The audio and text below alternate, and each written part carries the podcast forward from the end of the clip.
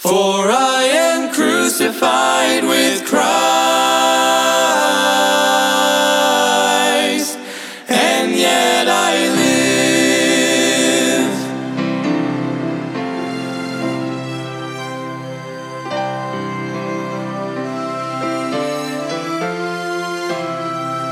Embrace the cross Welcome to Crossbound Ministries, where we are bringing the gospel of Jesus Christ to the world, encouraging Christians and pointing sinners to the cross.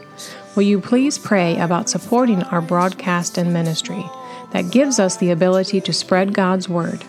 You can get involved by going to crossboundministry.com. Please welcome our preacher, Mike Sadler, as he brings us an important message from God's word. Embrace the love the cross requires. Cling to the one. Second Corinthians chapter number eight is where we'll be at today. Second Corinthians chapter number eight. As we're going through the book of Corinthians, Paul's writing to the church at Corinth, uh, answering questions, and also pointing out some things they need to get right and some things they should be doing. Amen. And those same things apply to us today. The Bible is just, irrele- eh, just as relevant today as it was back then, as it will be in the future. The Word of God stands forever. Amen. It never changes. The Bible says in 2 Corinthians chapter 8 and verse number 1, Moreover, brethren, we do you to wit the grace of God bestowed on the church of Macedonia. The grace of God here refers to the gift, the gifts of tithes, the gifts of money, uh, a token of spiritual grace, grace, like it says in 2 Corinthians chapter 6 and verse number 1. We then, as workers together with him, beseech you also that ye receive not the grace of God in vain. So, can the grace of God be in a, uh, tangible gift? So, well, yes, sure it can. If you need it in your life, and that's what it takes for the ministry of the work of God, absolutely, it's a gift. And so the Bible says the grace of God bestowed on the church of Macedonia. And God, listen to me, God's heart is in the local church as just as much now as it was back then. God's heart, I'm going to say it again, God's heart is in the local church. As messed up as we are, as many problems as we have, as things that go wrong, and when you're discouraged, you remember that, that God's heart is in the church. Amen? It most certainly is. And so he says here the grace of God, and that refers to the gift as they were uh, given to Paul for the work of the ministry. And I believe that we should be given today to missionaries that are alive today, that missionaries are taking the gospel of the Lord Jesus Christ around the world to different places. Uh, that's what my ministry does. Even though we are here in America, you would be amazed. You would be amazed at the people that I meet that, that they may know what the cross is, they know who Jesus is, but they don't know the application of salvation to their life and how that cross actually applies to them and how the death and burial and resurrection of Lord Jesus Christ actually applies to them and their sinful life and how they can be forgiven of their sins. Most people think Jesus died on the cross to forgive sins and it's just a generic and everybody just gets it whether you want it or not, but that is the furthest thing from the truth. It is a personal, personal, personal relationship with the Lord Jesus Christ. So I want to thank those that have gave to my ministry, our ministry here at Crossbound Ministry. And if you gave to any ministry, to the work of God, to your local church first, amen, may the grace of God be bestowed upon you. And that's what Paul is writing to him here. He is astonished by their gift. He is thankful for their gift, and he is grateful for their gift for the work of the ministry, as I am also. And I promise you, as your pastor is, just for your your faithful tithes, uh, I promise you, he's just as thankful. Verse number two, 2 Corinthians chapter 8, verse number 2. How that in a great trial of affliction, the abundance of their joy and their deep poverty abounded unto the riches of their liberality. The Bible says that's in, in a great trial of affliction. How do you have an over and abundance of joy and a great trial of affliction? Let's just be honest, can we? Can we just be honest with one another? How do you have uh, great an abundance of joy when you're in the middle of a great trial. The first part of that verse says, How that in a great trial of affliction, the abundance of their joy and their deep poverty abounded unto the riches of their liberality. Well, I look at it like this. I don't rejoice when bad things happen. I, I just don't. I don't rejoice when a family member gets sick or gets diagnosed or a family member loses their job or uh, if I get uh, something happens in my family or, you know, you lose a grandchild or a child or, I mean, those are hurtful, hard things. And you go, now this is some serious trials. This is serious affliction. This, this really hurts so deep that words cannot describe it. Have you ever felt that way? Did this hurt? This, this is a hurt that is so deep that I just don't even know how to describe it. I just know that it hurts to the core of my being. How can you have an abundance of joy in a trial like that? Well, I don't know if that's the exact kind of trial that Paul was talking about here, but we know the trials that he went through, through many uh, imprisonments and shipwrecks and beatings and and uh, abuse and just all kinds of things. But can I dare say uh, how bad would it be to be whipped like a dog in the middle of a town in front of everybody? How embarrassing would that be? At that time, you may feel this is the worst thing's ever happened to me in my whole life. But the Bible says that just like Jesus, when the cross was set before him, it wasn't, here's the key, it wasn't that Jesus or Paul was, was looking for the hard times, but they were looking for what that would bring. I'll say that again. They, Jesus wasn't just excited about dying on the cross, but he was excited what it would do when it saved somebody's soul. Amen? Absolutely. He even prayed that if God, if the cup be, could be removed from me, but that's what God had chosen. And but he also said, Jesus said, not my will, but your will be done. And you got to say that in your own life. I've got to say that in my own life as much as, as, as it hurts, as deep as it hurts, as bad as it hurts, as much as I don't want those kind of things to happen or have to go through those things, I have to know that God is in total control. And when God is in total control, I just need to be submissive to His will. And what God is going to bring out of it is going to be something good, even if it's something bad happens. Like if a grandchild dies. Well, maybe later on that grandchild's parent will get saved. Uh, that would be something good that came out of something bad, would it not? Absolutely, it would. Because the baby got a free pass. The baby went to heaven. Uh, but once you're grown, you don't get that free pass anymore. No, sir, no, ma'am. You know right from wrong, and God's going to judge you by that.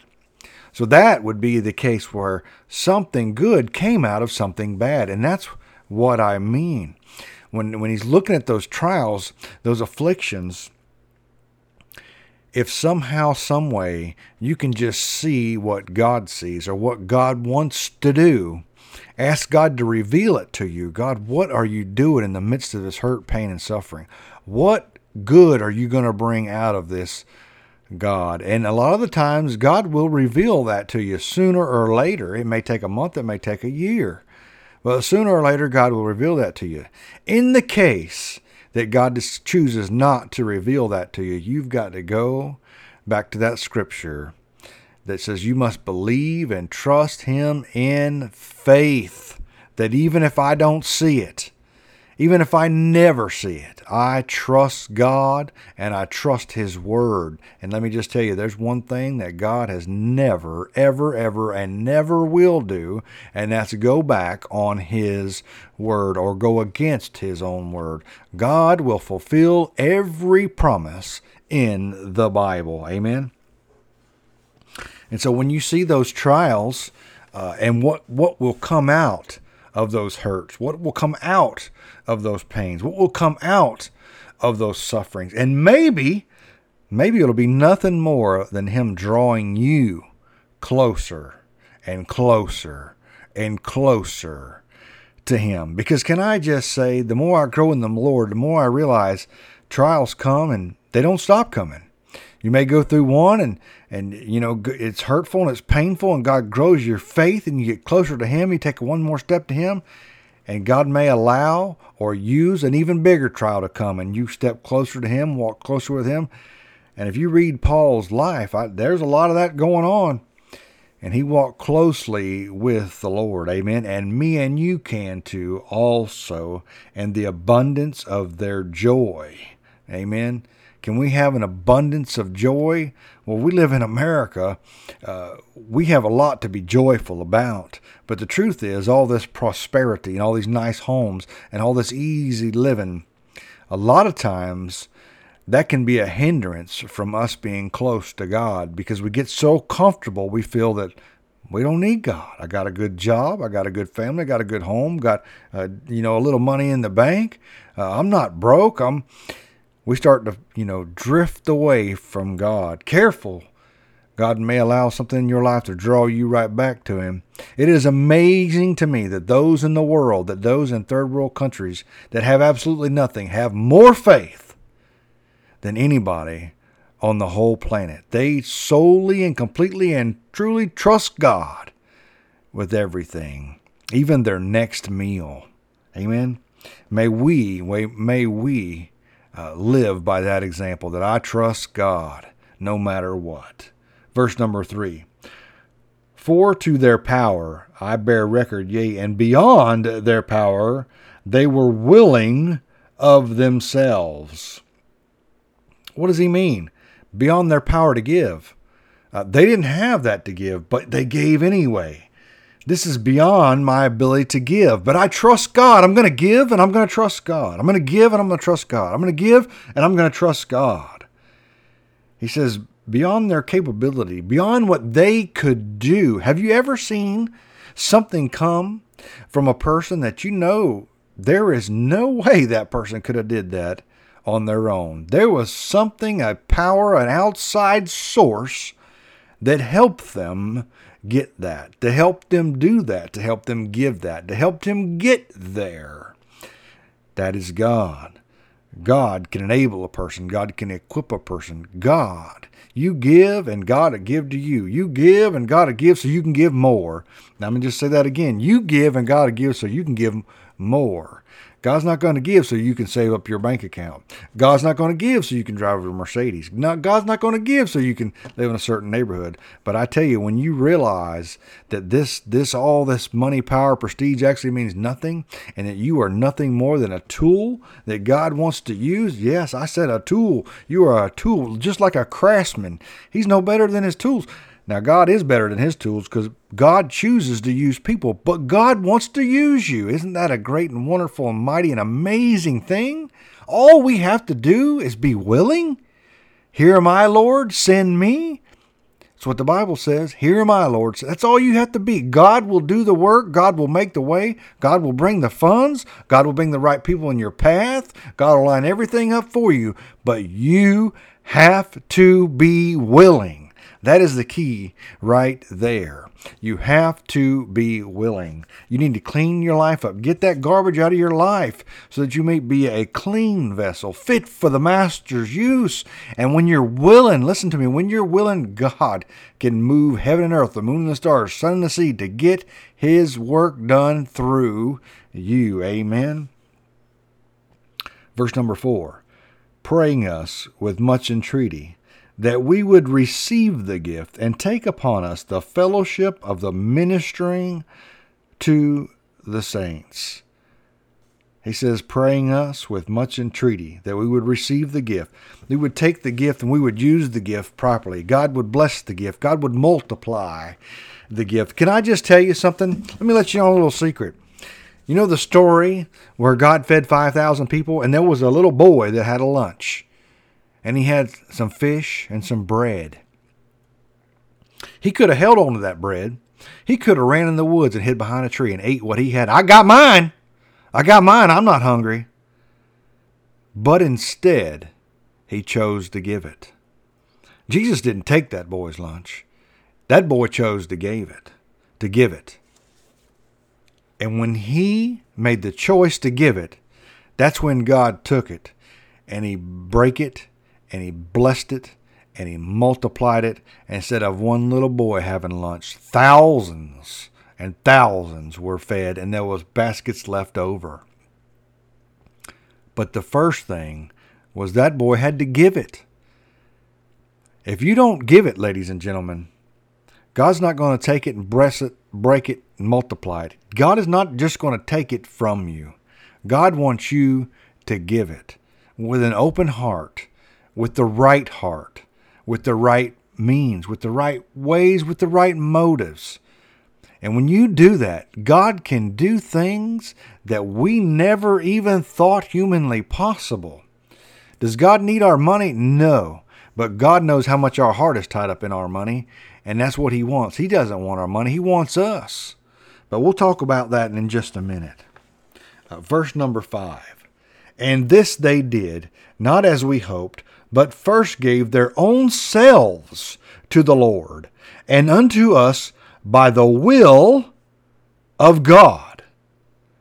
Now listen to that verse again. And this they did, not as we hoped, but first gave their own selves. You know what God wants? God wants you. God wants you to walk and talk with Him and be close with Him. The Macedonians here, uh, they gave above and beyond Paul's hopes. They gave more than Paul could even hope for. And you know what the Bible says about that? God loves a cheerful giver, says 2 Corinthians chapter 9, verse number 7. Every man according as he purpose in his heart, so let him give not grudgingly, or of necessity, for God loveth a cheerful giver. God loves it when you give cheerfully. God loves it when you give with the right heart. And here Paul is saying that the Macedonians first, they first, they gave so much. They gave beyond what I could have thought or, or dreamed of. But this is why they did that. But first, they gave their own selves.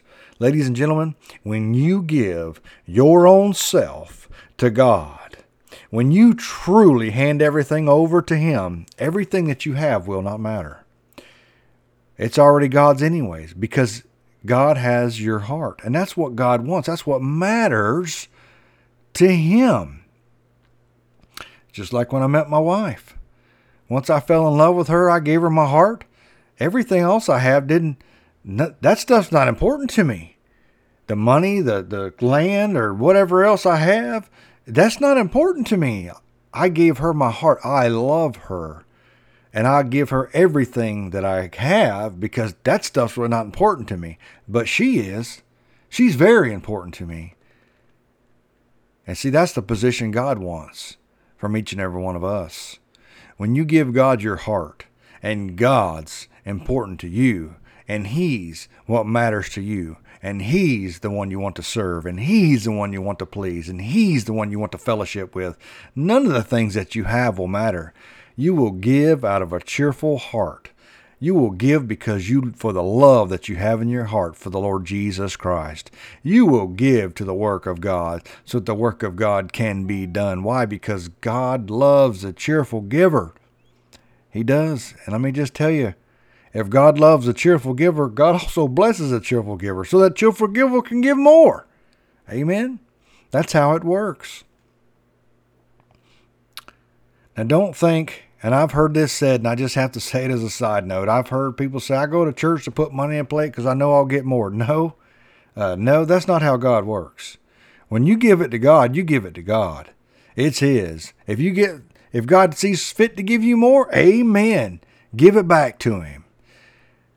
But don't think you're just going to go to church every now and then and put some money in the plate so you can get some money back. No, sir, no, ma'am. It don't work that way. First of all, this verse is talking about you giving yourself, you giving your heart, all of you. And then it means everything that you have physically won't really matter too much to you because your heart belongs to God. God is first in your life. Amen. That's exactly what it's talking about. That's exactly what these Macedonians did. They first gave their own selves to the Lord. And when you do that, nothing else is really important because God is important to you. Verse number six. Insomuch that we desired Titus that as he begun, so he would also finish in you the same grace also. Verse 7 Therefore, as ye abound in everything in faith and utterance and knowledge and in all diligence and in your love to us, see that ye abound this grace also. Abound in this grace. Therefore, abound in everything, he says. Let me just tell you, God can make things abound in your heart that are amazing. When you're sold out to the Lord, God can put a, a just an amazing amount of peace and love and harmony and mercy into your heart. Things that you cannot buy, things that only truly God can give you. Amen. So that the work of the Lord may abound in you. Verse 8 I speak not by commandment, but by occasion, of the forwardness of others, and to prove the sincerity of your love. Now listen to verse 9. For ye know the grace of our Lord Jesus Christ, that though he was rich, yet for your sakes he became poor, that ye through his poverty might be rich. And herein I give my advice, for this is expedient for you, who have begun before you not only to do, but also to be forward a year ago. The Bible says that the Lord Jesus Christ, God, though he was rich, that he had the riches in heaven, he was sitting on his throne. He had riches and power and glory. He chose to leave that, to come to a, a filthy, wretched, sin filled earth, and to die on a cross to save your soul from the penalty of sin, from the fires of hell, so that you too could spend eternity with Him, so that you too, your name was be written in the Lamb's book of life. Amen. Jesus left that. He left the right hand of the Father to come home, to come here and die on a rugged cross, to be buried and rose again the third day, so that you could repent of your sins and put your faith and trust in Him, and you could have eternal life. He left the riches of heaven for you. Amen. For you. You know, this verse teaches the pre existence of the Lord Jesus Christ. The Bible says He was rich before the foundation of the world. He always has been and he always will be. He says, I am that I am. Amen. He always has and he always will be. So that verse teaches the preexistence of the Lord. And this is true. And it, it certainly is this verse. It should be our greatest joy to give all that we are and all that we have and everything about us to him, to the Lord Jesus Christ. You think about that. He left the riches of heaven, the power and the possessions and the right hand of the Father to come down to a sin filled earth to save somebody like me, somebody that doesn't deserve it, somebody who's a sinner, somebody who's. Uh, done all kinds of, of, of, bad, sinful things. And the Bible says if you've even thought it, it's like you've done it. And so, since that's true, and that is true, we're all in that boat. So if you have never ever realized that, that you're a sinner, be honest with yourself because you know you are. And realize that you can't save yourself. But if you'll put your faith and trust in Lord Jesus Christ, that He died on the cross and was buried and rose again the third day, He defeated death, hell, and the grave. The Bible says your name will be written in the Lamb's book of life. Amen. Pray you have been blessed by today's message. If you have been saved or are in need of a prayer, please contact us at 352 247 9200. That's 352 247 9200. Thank you for tuning in to Crossbound Ministries radio broadcast. Will you please pray about supporting our ministry and broadcast? You can go to crossboundministry.com or send your support or a gift to P.O. Box 7, Inverness, Florida 34451. That's P.O. Box 7, Inverness, Florida 34451. For a gift of $10 or more, we will send you a booklet. Please pray for us as our ministry and radio broadcast grows. Tune in every Sunday morning at 8 a.m. to hear a message from our preacher, Mike Sadler. You can follow Crossbound Ministry on Facebook, YouTube, and visit us on the web at crossboundministry.com. If you are a pregnant woman in need of help, there is hope. You can reach out to the Citrus Pregnancy Center. There are locations in Inverness and in Crystal River. Their phone number is 352 341 5176. That's 352 341 5176. This broadcast has been sponsored in part by Henley's Grading Incorporated for all your land clearing and hauling needs, located in Hernando, Florida, 352 897 3507. That's 352 897 3507. This program is sponsored by Crossbound Ministry of Inverness, Florida.